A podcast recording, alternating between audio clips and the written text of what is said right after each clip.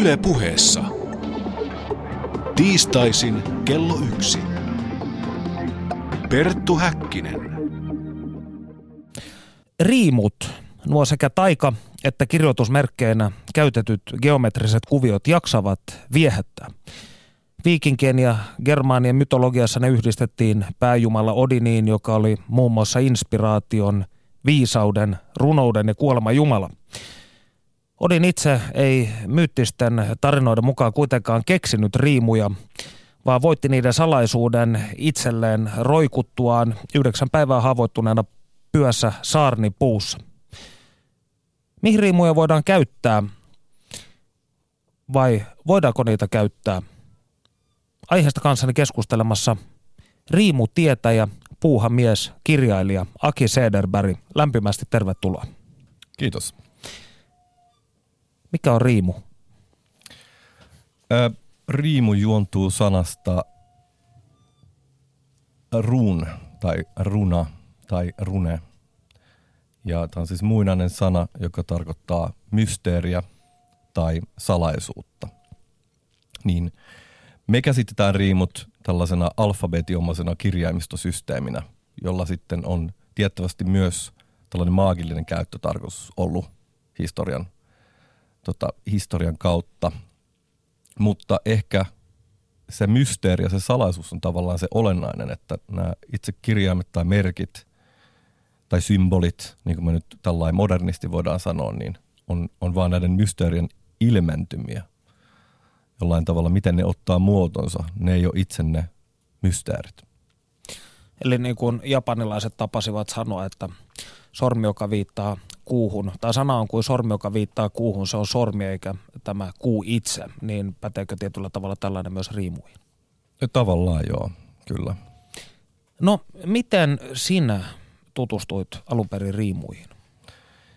Öö, no mä olin, mä en edes muista, nämä on, nämä on tällaisia, milloin on ensimmäisen kerran törmännyt johonkin asiaan, niin sitä ei välttämättä muista, että tämä on se, se tota, niin kuin psyykkeen osa-alue, jossa muistot ja, ja unet ja näyt ja, ja vaikutelmat ja, ja tällaiset asiat tavallaan sekoittuu sellaiseksi aika määrittelemättömäksi tietoisuuden massaksi, että, että mä en muista, milloin mä oon ensimmäisen kerran kohannut nämä, mutta ensimmäisen kerran, milloin mä oon, oon tota, ollut niiden kanssa suorassa tekemisessä, oli joskus 90-luvun 96-97 puolella, kun mä asuin Englannissa tällaista, osana tällaista pakana veljeskuntaa. Ja siellä riimut oli keskeisessä osassa erilaisissa käyttötarkoituksissa, missä niin riimurituaaleissa, jotka oli synkronoituja esimerkiksi, niitä tehtiin eri puolilla Eurooppaa samanaikaisesti ja ihan niin kuin säännöllisesti ja, ja näin. Että se oli sellainen ensimmäinen, milloin mä tutustuin niin kuin niiden käyttöön, mutta sitten ehkä mulle, että tota, tässä on se idea, että, että riimut ei tavallaan ole sellainen asia, minkä sä valitset välttämättä, vaan että ne valitsee sut tai niiden riimujen löytäjä valitsee sut, eli uudin. Eli mä näin sitten jossain vaiheessa unen, jossa mulle ilmestyi yksi riimumerkki. Ja se tuntui hirveän merkitykselliseltä. Ja, ja tota, mä olin sellaisessa taitekohdassa elämässä muutenkin siinä vaiheessa. Ja, ja tota, jotenkin mä päätin siinä, että, tästä, että mä seuraan tätä merkkiä tavallaan. Mä teen tästä merkistä itselleni talismaanin. Ja sitten mä otin tämän merkin omaa ihooni. Ja kuinka ollakaan, niin hyvin pian sen jälkeen mä, mä tota, tapasin monia muita ihmisiä, joilla oli sama merkki, jota mä en ollut tuntenut aikaisemmin. Ja myös hyvin pian huomasin, että yksi nimi tälle riimulle, jonka mä olin ottanut osaksi itseäni, niin, niin oli mun oma nimi. Mikä, mitä voidaan sitten tietenkin pitää hyvänä enteenä, että näinhän sanotaan, että kun on oikealla polulla, niin niin alkaa ilmestymään merkkejä, jotka vahvistaa sitä jollain tavalla, että sä oot oikealla polulla. Niin tavallaan tästä alkoi se mun oma ää, suhde riimojen kanssa, joka on sitten vaan syventynyt ja tavallaan pitänyt mut, pitänyt mut tietyllä polulla tosi vahvasti, että mä sanon, että ehkä ilman sitä niin mä olisin jotenkin varmaan eri polulla tai vajonnut johonkin nihilismiin tai muuhun. Post, postmodernismi. Niin, niin. No vanha tällainen esoteerinen ajatushan on se, että kun oppilas on valmis, niin opettaja ilmestyy. Niin koetko ikään kuin tällaisen kokemuksen siis? Ää, riimujen suhteen, niin sitä opettajaa voidaan pitää itse niin kuin Odinina esimerkiksi. Että se on tavallaan se, tota, joka on riimujen ää, valtias, jos voi sanoa näin. Mutta hyvin samanlainen hahmo meillä Suomessa, jos teen tällaisen pienen hyppäyksen heti, niin on Väinämöinen. Ja, ja tota, näissä tällaisissa hahmoissa, niin näillä selkeästi on ollut jonkunlainen asema ää, muinaispohjoisessa yhteiskunnassa, tavallaan meidän, meidän niin kuin pohjoisessa yhteiskunnassa, että ei vain niin germanisissa, vaan myös suomalaisugrillisissa perinteissä, että näillä on ollut, on ollut yhteyksiä. Ja ehkä keskeinen näiden riimujen kannalta keskeinen tarina on tämä Odinin riimujen löytäminen. Haluaisitko kenties lukea kuulijoillemme pienen pätkän Eddan Jumal-runoista? Oikein mielellään. Tämä on kulttuuriohjelma. Nyt kuunnelkaa tarkasti. Tiedän, että riipuin tuulisessa puussa. Yhdeksän yön ajan olin keihäällä isketty. Uudinille annettu, uhrina itselleni itse. Siinä puussa, josta kukaan ei tiedä, mistä juuresta se juontuu.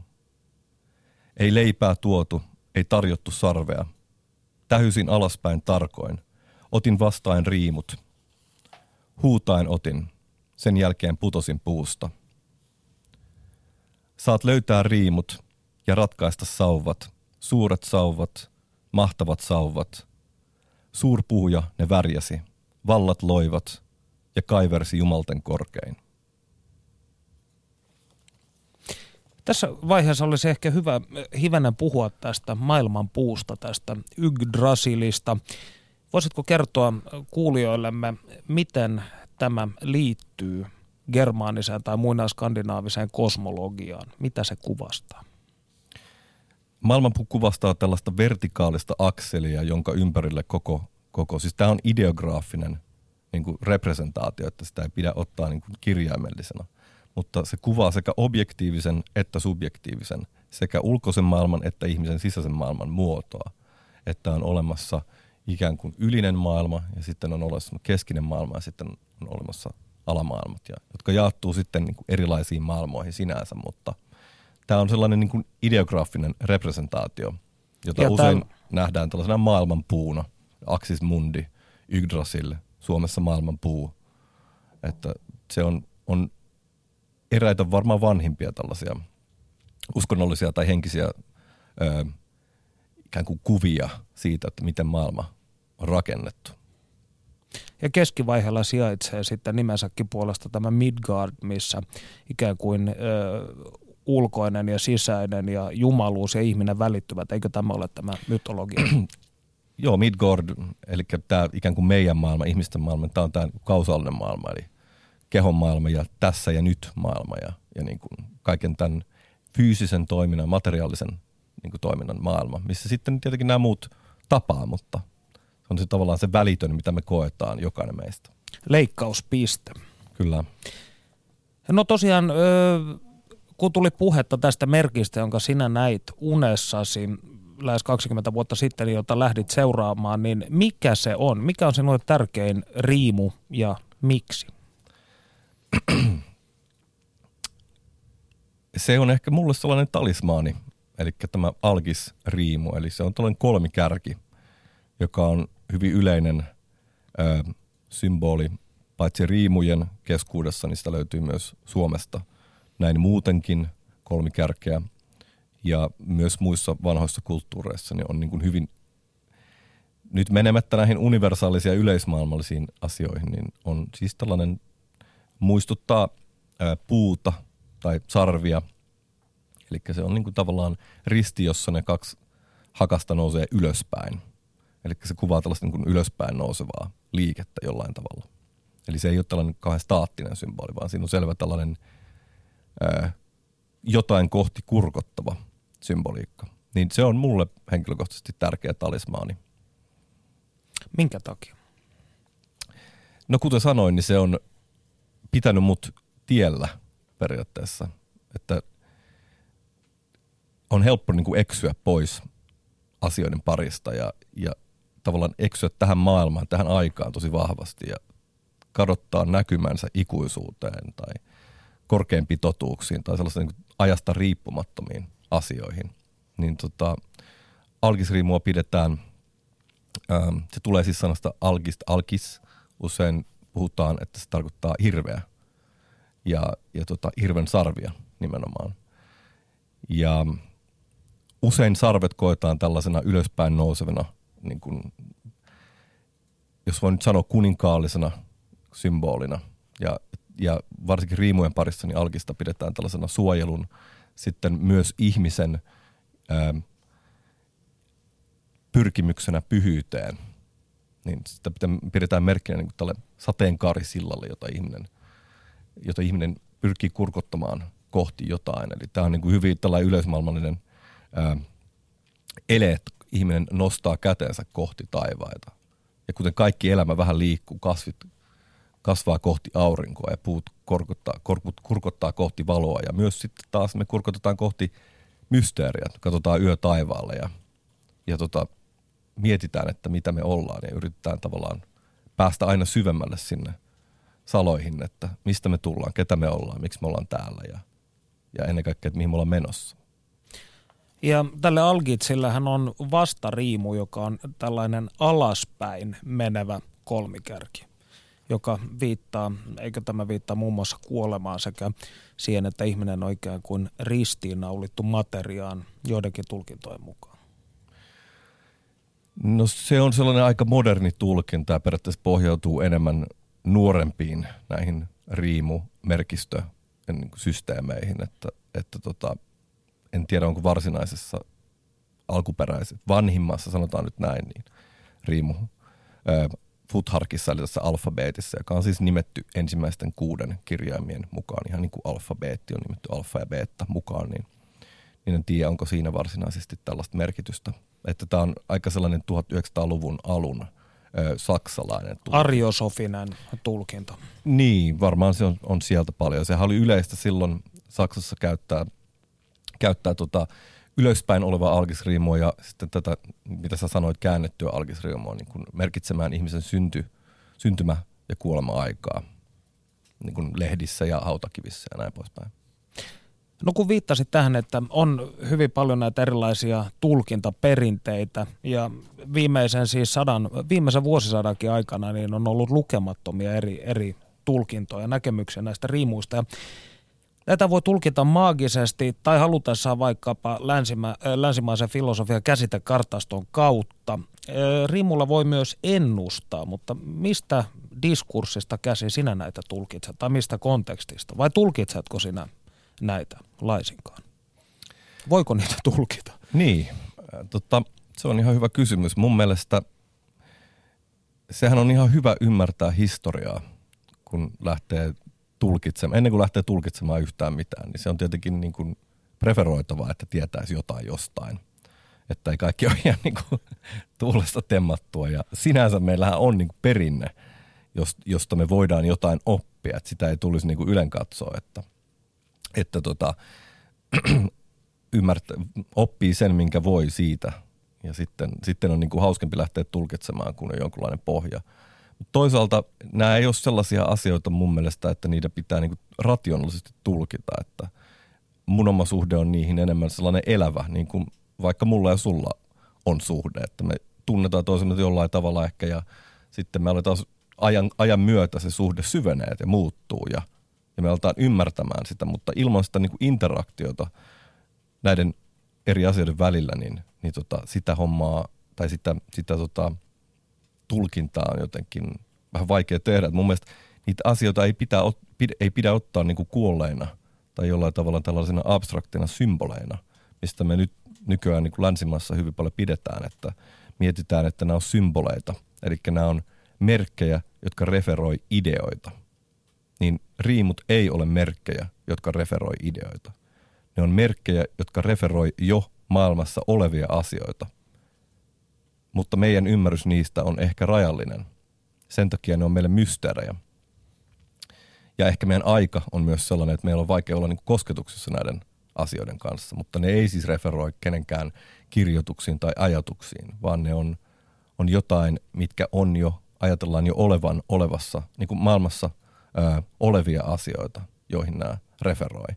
Ja tämän riimujen kontekstin myötä me voidaan jollain tavalla yrittää kulkea niitä kohtia, kulkea kohti ymmärrystä, että mitä nämä asiat on.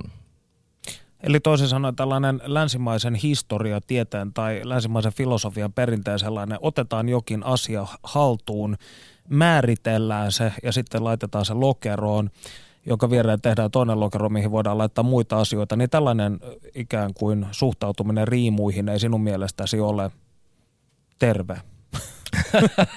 en mä tiedä, onko se epäterve, mutta mä, ja mä luulen, että kaikille näille on paikkaansa, että ei, ei pidä niinku toisaalta heittää mitään filosofista ajattelua pois, että sehän on yksi niinku keskeinen osa länsimaista ajattelua on filosofinen ajattelu, että totta kai, mutta, mutta että riimut on tällaisia mytopoeettisia tavallaan tai, tai maagisia tai jos haluaa käyttää tällaisia sanoja, jotka mä tiedän, että monille ihmisille on vieraita tai ihmeellisiä tai outoja, niin niin ne on sellaisia asioita. Ne ei avaudu välttämättä sen rationaalisen abstraktin ajattelun myötä ainoastaan. Ja tässä vaiheessa voisimme luodata hivenen ö, tätä historiallista näkökulmaa. Nimittäin Panu Hietaneva kävi tapaamassa professori Marko Lamberia, joka on tutkinut riimujen historiaa. Yle puheessa. Tiistaisin kello yksi. Perttu Häkkinen. Kiitoksia studiovieraalle ja Perttu Häkkiselle. Tänään me olemme keskustelleet ohjelmassamme riimuista intohimoisen harrastajan näkökulmasta, mutta nyt on aika perehtyä menneeseen ja luoda katse riimujen historiaan. Tavoitin Tukholman yliopiston professori Marko Lamberin, joka on luvannut nyt kertoa meille riimujen historiasta. Oikein hyvää päivää Marko Lamberi. Päivää. Minun mielikuvissani riimut liittyvät usein viikinkeihin ja viikinkien aikaan. Vastaako tämä mielikuva todellisuutta? Kyllähän se pitkälle vastaa todellisuutta, mutta riimuja käytettiin jo ennen viikinkiaikaa ja myös monta vuosisataa viikinkien jälkeen.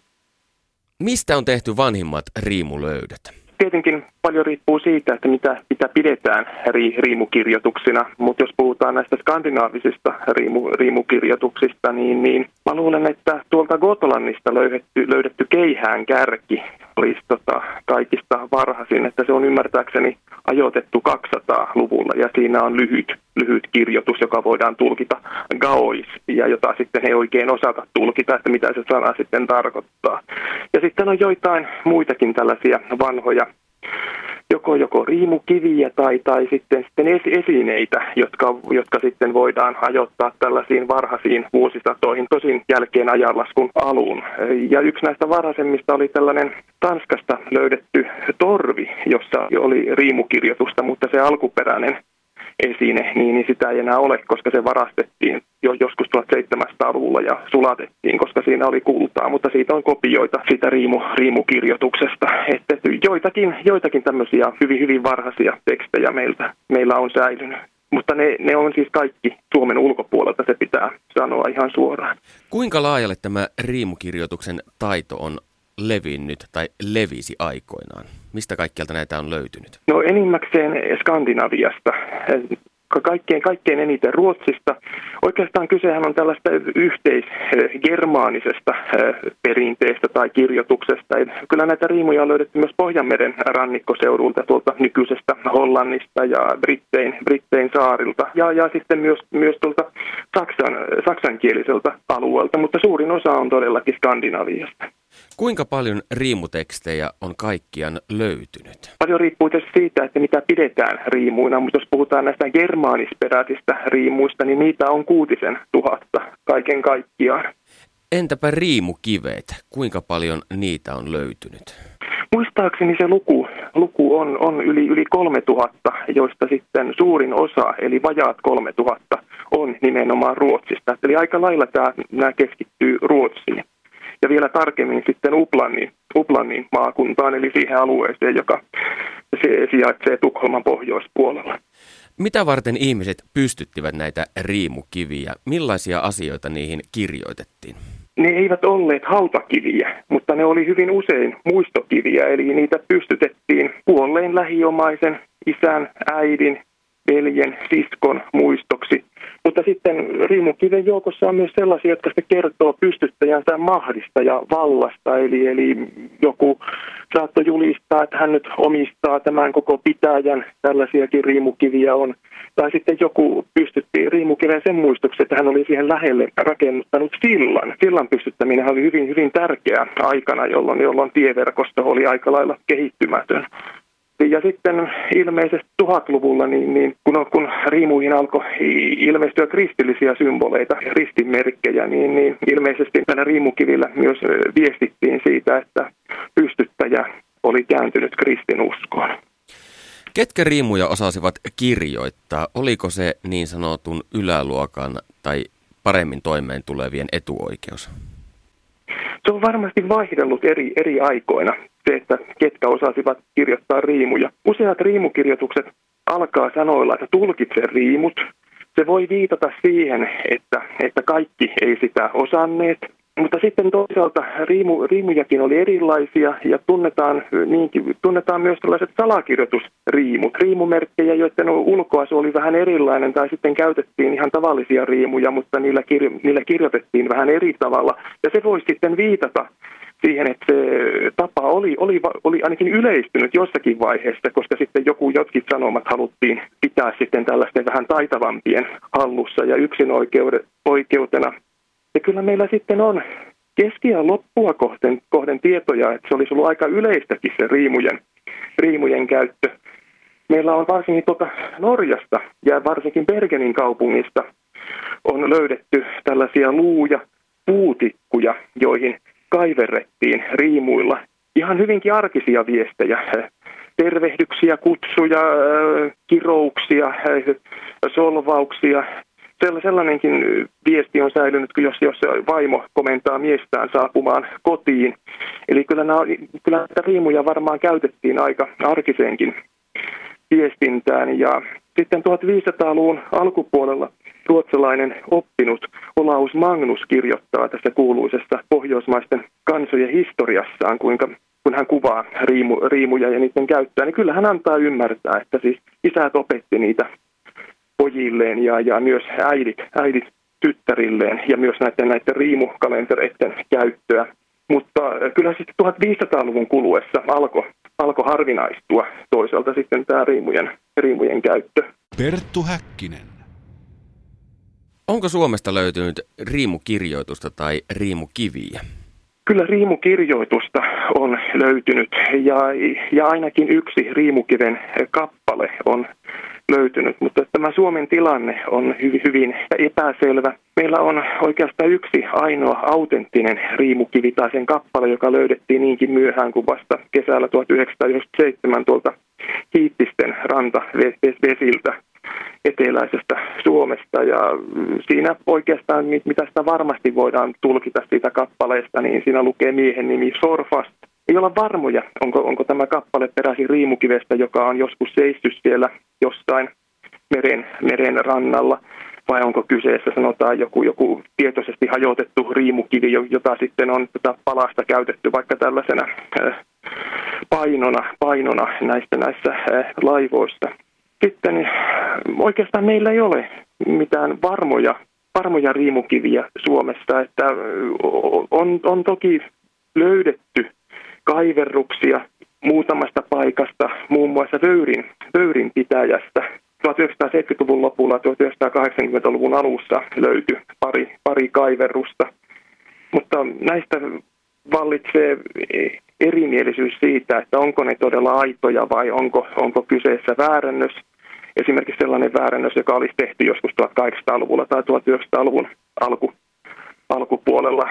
Ja varsinkin näistä vöyrin eh, riimujen eh, aitoudesta, niin siitä on suorastaan kiisteltykin. Ja sitten jos puhutaan näistä ihan riimukirjoituksesta, niin, niin Turusta on ymmärtääkseni löytynyt muutamia esineitä, joissa on riimu, riimukaiverruksia. Että ainakin keskiaikainen 1300-luvulta peräisin oleva puulautanen, jos johon on kaiverrettu riimuilla latinankielisen Ave Maria rukouksen alku, alkusana. Sitten riimut ovat ilmeisesti jatkaneet Suomessa elo, eloaan tässä kansanomaisessa kalenterissa, eli riimukalenterissa, eli riimusauvoissa, että niissä on riimuja. Ja sitten jos ajatellaan aikaa, jolloin ihmiset eivät vielä osanneet lukea, eivätkä varsinkaan kirjoittaa, niin, niin kansahan talonpojat, porvaritkin merkitsivät nimensä asiakirjoihin ja sitten näitä nimimerkkejään tavaroihinsa riimuilla tai riimuja muistuttavilla mer- merkeillä. Eli, eli osa näistä suomalaisista puumerkeistä muistuttaa kyllä aika paljon riimuja. Onko Suomea koskaan kirjoitettu riimuilla? Tuohon kysymykseen en osaa vastata. Siitä ei ole mitään, siitä ei ole mitään näyttöä. Ylipäänsä Suomea ei juuri käytetty kirjakielenä ennen 1500-lukua, että jos meillä on suomenkielisiä tekstejä keskiältä, niin ne on yleensä osana ruotsinkielisiä asiakirjoja ja silloin kyseessä on vain henkilönimiä tai paikan nimiä, jotka on suomenkielisessä asussa ja jossakin tapauksessa ne on myös taivutettu suomen kielen taivutusmuotojen mukaan, mutta että meillä ei ole mitään kokonaan suomeksi kirjoitettua asiakirjaa, ei latinalaisilla eikä, eikä riimu, riimukirjoituksella keskiajalta säilynyt. Kiitos Panu Hietanevalle ja Marko Lamberille. Kuulemme tässä ohjelmassa vielä myöhemmin toisen insertillisen Lamberin ajatuksia ja näitä historiallisia tutkimuksia. Studiossa siis Perttu Häkkinen ja puuhamies, kirjailija ja riimutietäjä Aki Sederberg. Kiitos näistä muuten titulairauksista. Kyllä, et ole vielä tuhannen nimen mies, mutta olet ainakin kolmen nimen mies ja se on, se on jo paljon enemmän kuin suurimmalla osalla kansalaisista. No, Rimusta on sanottu, että ne ovat ainoastaan ymmärrettäviä muinaisgermaanisen kulttuurisen kontekstin sisällä tai muinaiskandinaavisen. Oletko samaa mieltä? Voivatko riimut avautua suomalaiselle veronmaksajalle joulukuussa 2014? Niin, se on hyvä kysymys, jota jokainen voi pohtia, että on ne jollain tavalla mulle avautunut ja mä oon suomalainen veronmaksaja. Mutta avautuuko ne suurelle osalle ihmisiä, niin en tiedä, en usko. Ja pitäisikö niiden? Että välttämättä riimut ei ole, siis tarvi olla mikään tällainen kaikille oleva asia. Että kysehän on tavallaan tällaisesta niin kuin tietäjäinstituutiosta jollain tavalla. Nyt että on, olemis, on olemassa ihmisiä, jotka hakee jotain, etsii jotain salaisuuksia, joita ne yrittää ilmentää muiden ihmisten hyväksi joskin. Mutta kaikille ihmisille ja noille suurille massoille, niin ei, en tiedä. Ja tosiaan moderni maailma on jollain tavalla ristiriidassa öö, ikään kuin ajattoman ajattelun tai ajattoman viisauden kanssa tietenkin. Et sehän on väistämätöntä, että siinä on konflikti. No jos ajatellaan sitten tällaista niin kuin puhutaan initiaatiosta tai initiatorisesta työstä, miksi nyt voidaan vaikka laskea esimerkiksi tämä klassinen ö, myytti Kalevalasta, missä Väinämöinen menee Manalaan hakemaan tietoja, niin viittaako tällainen myöskin ikään kuin vastaavanlaiseen tiedon hankintaan?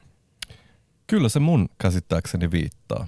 Että tässä, jos sä puhut tästä, onko se nyt 18 vai 17 Kalevalan runo, missä on tämä Väinämöisen matka Antero Vipusen vatsaan, niin, niin ihan selvästi on kyse jonkunlaisesta viisauden haku ö, matkasta. Että Väinämöinen rakentaa venettä matkustaakseen suuren meren yli ja laiva on hyvin vanha initiatorinen, siis initiaatio nyt suomeksi ehkä olisi vihkimys, mm. vihkimys saloihin, niin laiva on, on, on ollut tällainen ei vain fyysinen, mutta myös jonkunlainen myyttinen ää, jonkun ylitse menemisen ää, symboli. Ja meri sitten on kuvastanut näitä alkuvoimia ja suuria tyhjyyksiä ja, ja tota, pimeitä öitä, jonka, jonka yli pitää matkustaa löytääkseen jotain. Ja Väinämöinen menee sitten etsiä kolmea sanaa ja päätyy Antero Vipusen vanhan muinaisen kuolleen jättilään tai esi-isän vatsaan ja tekee itsestään – öö, mitä se nyt tekee? Tekee itsestään tällaisen, tota, no, mikä se nyt on? Nyt mulla katkesi tämä, anteeksi tämä, mit, mitä, en muista nyt sanaa, mutta siis idea on se, että tekee itsestään Sama niin täällä. sie, sietämättömän, että, että tota, pajan, tekee itsestään pajan. Että Antero Vipunen lo, loppuolta sitten niin kuin antaa nämä kolme sanaa Väinämöiselle ja sylkee Väinämöisen ulos ja Väinämöinen sanoo, että sain, salat, äh, sain sanat salasta ilmi. Ja tämä ihan selvästi viittaa tähän, että meillä on, on myös ollut tällainen niin tieteenlaitos tavallaan, tai sellainen, että on arvostettu sellaisia ihmisiä, jotka menee johonkin hakemaan jotain tietoa. Hahmo- Lankeavat loveen tai Niin. tekevät muuta. Mm. Kyllä. No, ö, mainossa matkakirjassasi Pyhiin vaellus matkalla Intiassa ja Nepalissa, niin keskustelet Baba Rampurin kanssa Algis Riimun ja Shivan kolmikärkisen Trishulin samankaltaisuuksista. Niin oletko näillä matkoillasi löytänyt sitten muutenkin paljon universaaleja yhtäläisyyksiä eri maanosien esoteristen perinteiden välillä? No mä olisin tosi varovainen noiden universaalisten niin kuin yhtäläisyyksien vetämisen kanssa. Että se on tavallaan sellainen aika modernin ajattelun tuote, että, että tavallaan halutaan yleismaailmallistaa kaikki ajattelu ja kaikki Niin, tämä on vähän tällainen teosofinen tendenssi ikään kuin jopa, että on, on tällainen Niin, kaiken yhteinen pe- perenniaalinen filosofia. kyllä. Että jos nyt katsotaan Intiassa, niin joka puolella näkyvää kolmikärkeä, eli tätä trishulia, niin sillä usein viitataan alun perin härän sarviin. Ja meillä, tämä, tai meillä Pohjois, maissa, sanotaan nyt näin, tai germaanisessa traditiossa ja myös Suomessa, miksei, niin, niin tota, on puhuttu, että se viittaa tähän hirveän sarviin myös. Ja molemmat ilmentää tavallaan hirveän samanlaisia asioita, että Shiva ja Uudin ja Väinämöinen on kaikki tällaisia tietäjähahmoja. Ne on kaikki ulkopuolisia jollain tavalla, jotka matkaa jonnekin ja hakee jotain voimaa saloista. Ne haluaa niin löytää jotain ja sitten tavallaan tie, tuoda sitä myös niin kuin takaisin sieltä reissuiltaan. Mutta en, en, niin kuin, mä olisin edelleen hyvin varovainen. Nämä on nyt mun tällaisia, jota me itse vältän just tekemästä, mutta, mutta tota, sanoisin, että ei kannata. Että indo-eurooppalainen kulttuurihan, niin sillä on, on yhtäläisyyksiä öö, keskenään niin kuin myös Intian tavallaan alkuuskontojen kanssa. Että siitähän on ollut esimerkiksi Alain Daniel Lu kirjoittaa tästä sellaisen kirjan kuin Shiva and Dionysus, missä hän tota, esittää tällaisen väitteen, että on olemassa tällainen niin alkuuskonto, mikä on ollut yht, vähän yhtenäisempi sitten Intian ja Euroopan kansojen välillä. Miksi ne välillä muistuttaa toisiaan niin paljon, mutta onko tämä sitten yleismaailmallista ja päteekö tämä kaikkiin paikkoihin, niin en usko, että tässä ei ole se pointtikaan, että sen pitäisi päteä, että ne asiat ilmenee eri tavalla eri paikoissa ja se on ihan hyvä. Niin, tämä on mielenkiintoista. Nyt pääsemme yhteen, voi sanoa tällaiseen keskeiseen asiaan, tai ei tiedä keskeiseen, mutta identiteettiin liittyvään, niin riimujen ja politiikan suhteeseen. Mitä mieltä olet tästä ö, riimujen ja niin sanotun uuden radikaalin traditionalistisen oikeiston suhteesta? Ovatko riimut poliittinen ase? Mun mielestä riimuille ja politiikalle on niin omat paikkaansa. Että mun mielestä se on aina ongelmallista, kun aletaan sekoittaa hyvin niin kuin, ä, aikaan sidottuja poliittisia ilmiöitä tai liikkeitä tai ajatuksia sitten tällaisiin jollain tavalla vähän ajattomampiin asioihin. Et kieltämättähän niillä on voimaa, myös kun niitä käyttää väärin. Että, että niitähän käytettiin niin kuin kolmannen valtakunnan aikana ää, hyvinkin voimakkaasti, mutta niiden lähtökohdat oli sitten taas tällaisessa riimu renesanssissa, mikä tapahtui 1900-luvun alussa Saksassa. Ja jonka sit- Itävallassa. ja Itävallassa, jonka alkuperäiset tekijät passitettiin sitten kokemaan leirielämää, kun, kun, tota, kun heillä ei ole niinku oikeita riimunäkemyksiä. Että se on niinku yksiselitteistä, että, että tota, mun mielestä niitä ei pitäisi valjastaa tai tavallaan latistaa anteeksi, poliittisiin päämääriin. Mutta mä ymmärrän heitä, jotka näin yrittää tehdä, että sehän on niinku voimakas, voimakas ää, ilmiö. Hakevat jotain tällaista atavistista, miespolvien ylikulkevaa voimaa sieltä. Niin, kuin. varmaan löytääkin, että ne on voimakka. Se on jo todettu, että, että tota merkit merkitsee ihmisille paljon. Ja ne, ja, ja ne toimii ikään kuin niillä on jonkunlainen niin kuin funktio. Ne toimii joskus paremmin kuin puhutut sanat tai puhuttu propaganda tai ajatukset ja ideologiat ja muuta, koska niissä on jotain sellaista niin kuin numinöösiä voimaa, jotain sellaista, mitä meidän puheet ja kaikki tällaiset manifestit ei ehkä kosketa, niin ehkä jossain tällaisissa hyvin voimakkaissa merkeissä on jotain sellaista, että kun se sekoittuu siihen poliittiseen hommaan, niin se on jotenkin sitten puhuttelee ihmisiä vielä voimakkaammin. Mutta se voi, sitä voi, mä, mä sanoin, että mun mielestä se on, on niin tavallaan vähän niiden manipulointia. No riimuista on kirjoitettu hyvin paljon viime vuosikymmeninäkin ja osassa näissä artikkeleissa juuri keskustellaan tästä, että koska tietyt traditionalistit, joita käsittääkseni riimuihmiset hyvin pitkälle kuitenkin ovat, edustavat tällaista tietyn näköistä traditionalistista eetosta, niin Colin Cleary päättää erinomaisen artikkelinsa What is a rune, jossa hän ikään kuin tällaisen kvasi-hegeliläiseen tapaan näitä tutkiskelee, niin sanoihin toivomme lepää Ragnarokissa, eli toisaalta modernin maailman ja sen jumalten totaalisessa tuhossa, niin oletko sinä haki yhtä ankara? On se mielenkiintoinen ajatus kieltämättä. No, täytyy sanoa, että, että amerikkalaisilla on tietenkin tällainen tota, tendenssi äärimmäisyyksiin aina joka asiassa. Et pitää muistaa se, että tämä tulee nyt amerikkalaisesta kontekstista, jossa yhteiskunta ja elämänmuoto on vähän erilaisia. Ne on vähän enemmän irrallaan ehkä niistä asioista, mitä, mitä nyt vaikka riimut ilmentää, kuin me täällä. Missä me ei tarvi vetää tavallaan näitä näin äärimmäisiä niin kuin johtopäätöksiä välttämättä. Että me voidaan ymmärtää Ragnarök, eli jumalten hämärä tai jumalten tuho, niin se on prosessi, joka on tällä hetkellä käynnissä joka puolella meidän ympärillä, että me voidaan todistaa sitä. Mutta se on mielenkiintoista, mitä tämä voi sanoa postmoderni tai jälki, jälkimoderni maailma, miksi tätä sekasotkua nyt halutaankaan niin kuin ikinä nimittää, niin tällaisia, tällaisten viime vuosikymmenien traditionaalisten tendenssien ikään kuin keskinäinen kalabaliikki, niin siinä jollain tavalla nämä riimut on kuitenkin nousseet mielenkiintoisella tavalla esiin jonkin sellaisen vanhan ja puhtaan kuvana. Eikö, eikö näin ole? Näin on kyllä, että, että tota,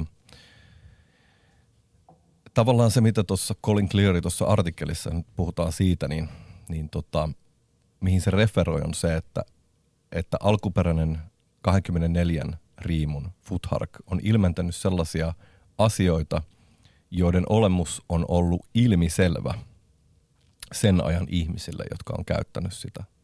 Että ne on voinut jotenkin mytopoeettisesti ymmärtää suoraan asioita, ilmiöitä, voimia, tunteita. Ähm, kun taas meille, jotka eletään modernissa yhteiskunnassa ja meitä ympäröi tavallaan tällainen moderni viitekehys me ollaan hirveän niin kuin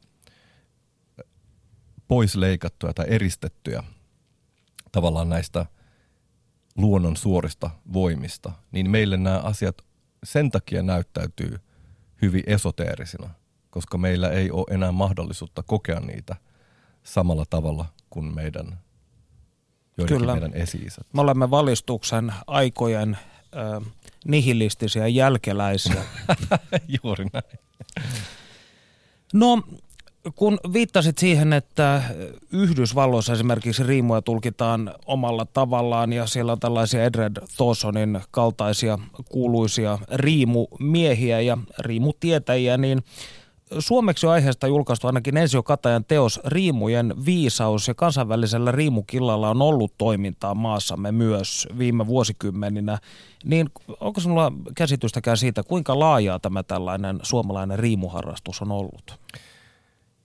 No, mun täytyy nyt sanoa, että ensinnäkin mulle kajahtaa kyllä korvaan toi harrastus tosi Anteeksi. vahvasti, että, että tota, ne on kuitenkin, on kyse jostain elämänaikaisesta prosessista – Munkin on Riimutyö. Hyvin, riimutyö. Että sehän on tavallaan ehkä tässä on jäänyt sanomatta se, että se riimutyön kohdehan on usein itse se työskentelijä. Että ennen kuin muutetaan maailmaa, niin muutetaan se oma itse. Tai aletaan ainakin sitä prosessia muuttaa sitä omaa itseä. Että se on pitkä prosessi, että, että tota, harrastukseksi sitä ei voi oikein kutsua. Ja mä en oikein tiedä tavallaan, että kuin, jos, jos puhutaan lukumääristä, niin en, en osaa sanoa. Mä luulen, että se, tu, se on aina ollut ja tulee aina olemaan pienen porukan ää, harrastus. No otetaan lisää näitä er, ö, mielenkiintoisia termejä, kuten operatiivinen riimutyö. Niin mitä tällä siis viime kädessä tarkoitetaan? Voitko selventää kuulijoillemme? No tämähän on Edward Torsonin käsite. Ja Edward Torson on siis tällainen ää, sekä akateemikko että tällaisen niin kuin maagisemman riimutyöskentelyn yksi varten otettavimpia hahmoja modernissa maailmassa.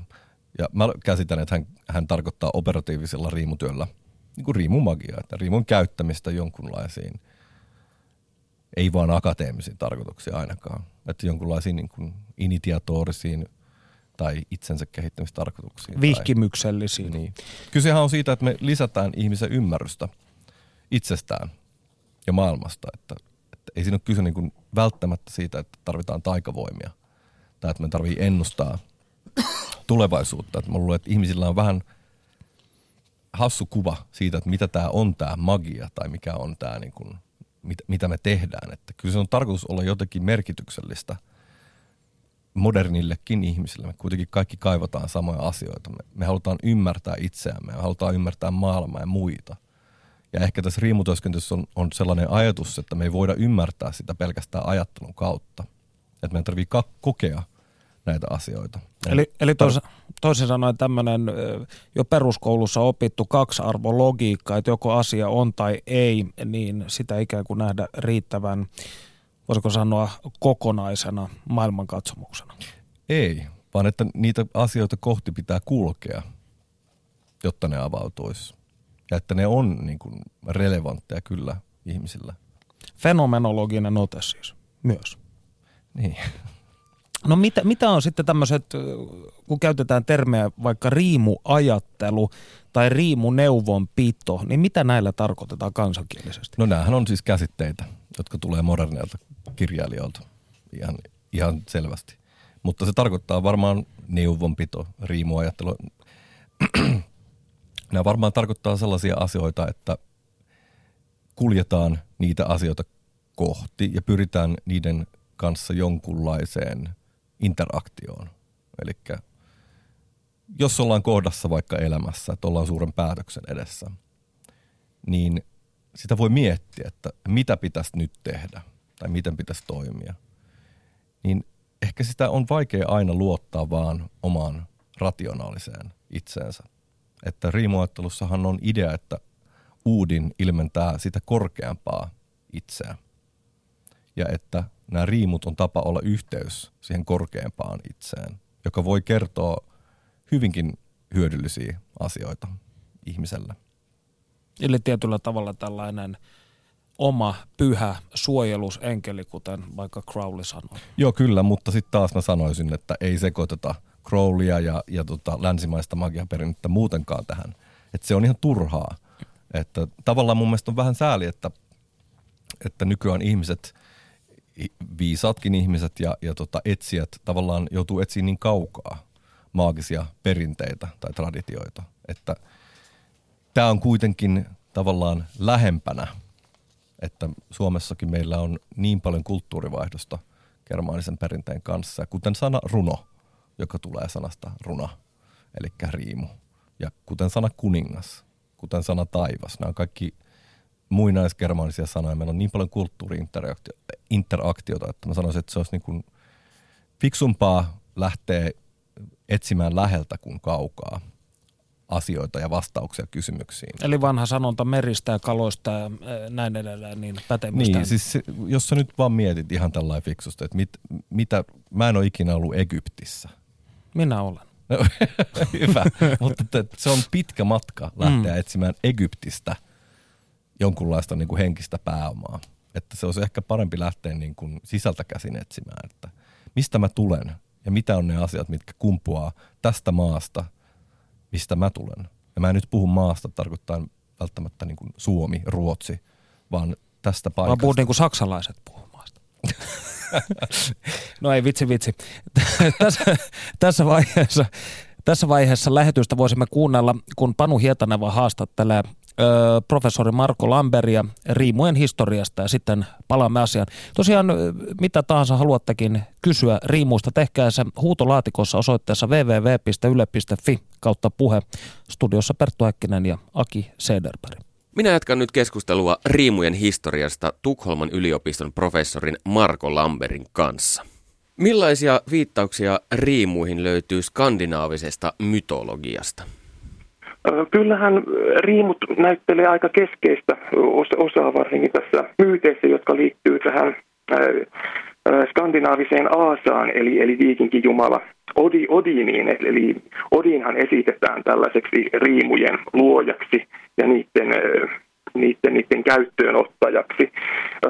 Ja ilmeisesti tämä ei ollut mikään, ainakin, tai kuvi, ainakin uskottiin, että tämä ei ollut mikään helppo helppo prosessi edes, edes Jumalalle että luoda tällainen kirjaimisto ihmisten käyttöön, koska, siinä, koska tässä myytissä, joka koskee näitä, tätä riimujen syntyä, niin siinähän kuvataan, kuinka Odin uhraa silmänsä, hirttää itsensä. Eli, eli kuviteltiin, että, että Jumalankin piti uhrata itsensä ennen kuin jotain tällaista näin, näinkin merkittävää kuin, kuin kirjaimisto voitiin saada, saada aikaiseksi. Ja kyllä se varmaan oli aika suuri innovaatio joskus aikoinaan, kun kulttuurit ja yhteisöt, joissa ei ollut mitään kirjoitettua, niin siirtyvät sitten käyttämään riimumerkistöä. Mutta tutkimuksen mukaanhan niin, niin riimut saattaa olla tällaista kulttuurivaikutetta tuolta, tuolta Välimeren alueelta, että esikuva on haettu osin näistä niin latinalaisista kirjaimista kuin etruskien kirjaamista. Että kyllähän näissä riimuissa kuitenkin on, kyllähän riimuista on löydettävissä yhdenmukaisuuksia näiden latinalaisten kirjainten kanssa, jos ajatellaan vaikka sitä R-kirjainta ja sitä riimua, joka merkitsi R sitten tässä riimufutharkissa. Riimumerkistö tunnetaan nimellä futhark. Mistä tämä nimi on peräisin?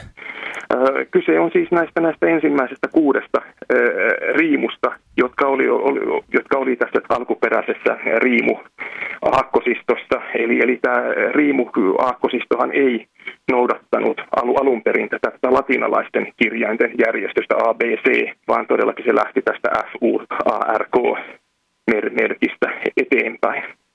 Kuinka paljon tämä riimumerkistö sitten muuttui siinä aikana, kun ihmiset riimuja käyttivät?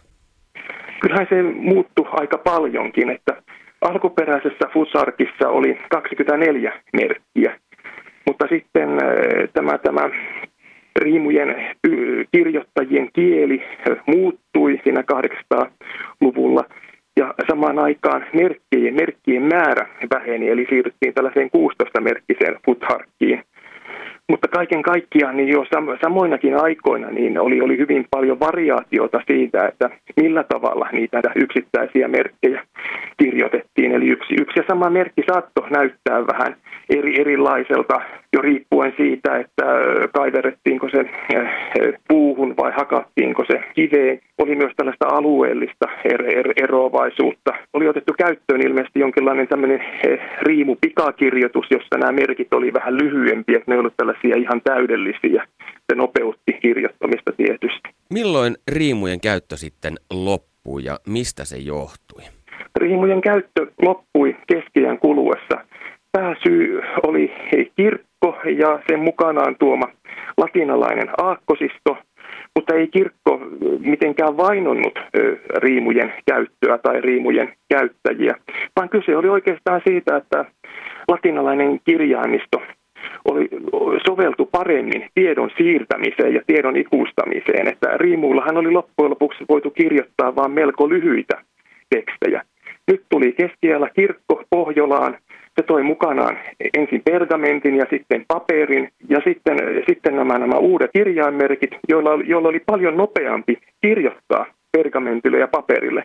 Toki ensi alkuun kirjoitettiin myös, myös riimuilla pergamentille ja paperille. Esimerkiksi Skoonen maakunnan laki on kirjoitettu kokonaisuudessaan riimuilla. Ja se oli tällainen pitkällinen prosessi, joka sitten 1400-luvun loppuun tultaessa niin, niin oli oikeastaan johtanut siihen, että riimu, riimuja käyttivät enää tällaiset alemmat kansankerrokset, kun taas sitten tällaiset oppineemmat yhteiskuntaluokat niin, niin viestivät mieluummin latinalaisilla kirjaimilla. Tosin sitten kukin, kukin sitten millä, millä kielellä, latinaksi, ruotsiksi, saksaksi. Perttu Häkkinen.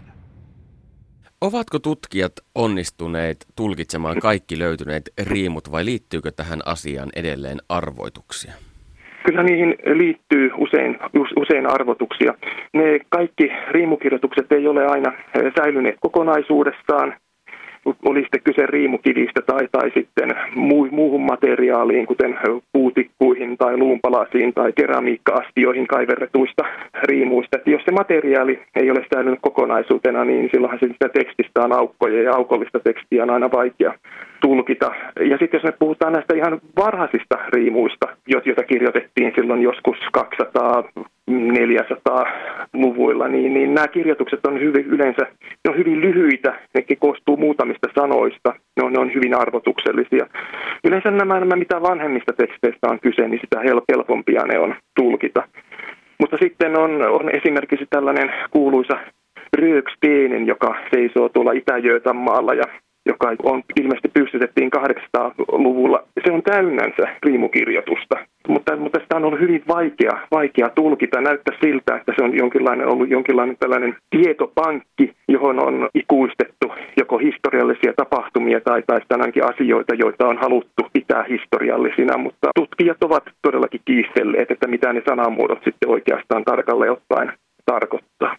Tänä päivänä ihmisiä, jotka ajattelevat riimujen olevan jonkinlainen portti yliluonnolliseen ja että riimuilla voidaan ennustaa tulevaa. Onko tämä ajatus vanha vai onko se keksitty tässä nykyajassa? Kyllähän tuo ajatus on vanha tietysti. Jo tämän, tämän riimusanan tai sen skandinaavisen vastineen ruuna-sanan merkityshän tarkoittaa alun perin myös salaisuutta – ja kyllähän se ajatus, joka välittyy joistakin riimukirjoituksista, niin on se, että riimuilla tavoiteltiin myös jonkinlaista yhteyttä toispuoleiseen tai johonkin salattuun tietoon, mutta kyllähän sitä suurin osa siitä riimu, riimukirjoitusmassasta, joka meille on säilynyt varhaisemmilta vuosisadolta, niin, niin kyllähän se käsittelee aika lailla tämänpuoleisia asioita. Ja näin siis Marko Lamberi, professori, professorismies Panu Hietanevan haastattelussa. Studiossa Perttu Häkkinen ja puuhamies ja riimu tietäjä, kirjailija Aki Sederberg. Ohjelman traagiseen luonteeseen kuuluu se, että tämä päättyy aina ennen aikaansa. Toisen tunnin olisi, olisimme voineet vielä tehdä, emme tiedä olisitteko te jaksaneet kuunnella, mutta me olisimme voineet puhua.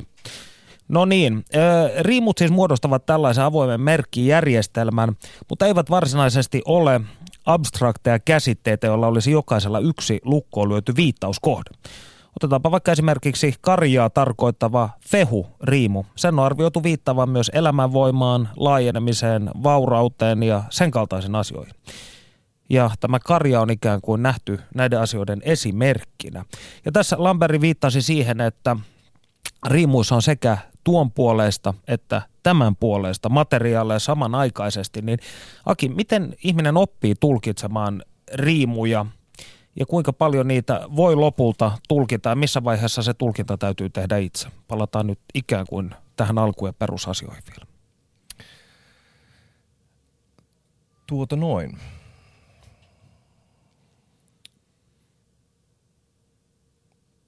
Jos sanotaan niin, että –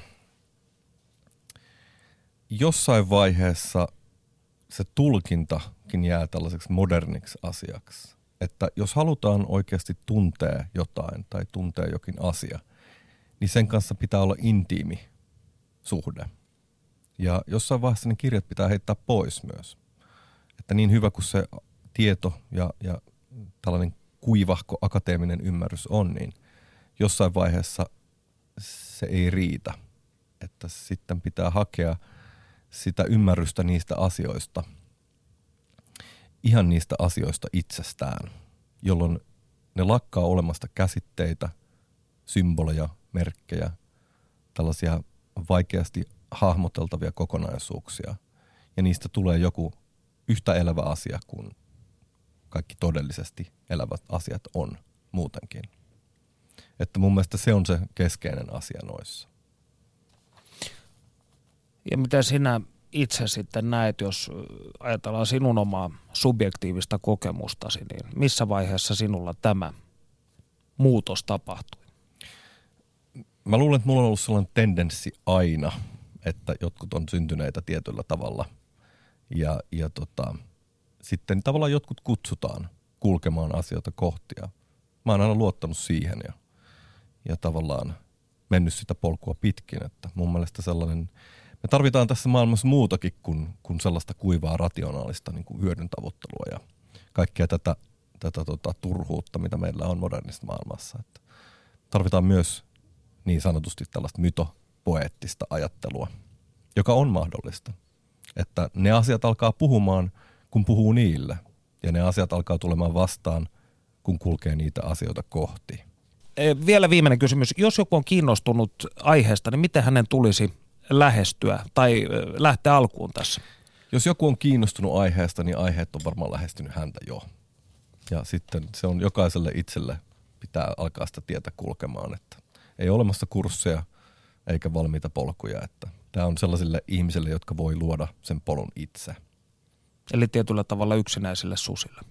Ei välttämättä. Mun mielestä tähän liittyy olennaisesti myös se heimo. Eli yhteisöllisyys on tärkeä myös Kyllä, ky- mun, mun mielestä kyllä. Että mitä sitä hauskaa on yksinään tallustaa pelkästään. Hauska, että kävit täällä ohjelmassa. Lämmin kiitos Aki Sederberg. Kiitos sulle. Yle puheessa. Tiistaisin kello yksi. Perttu Häkkinen.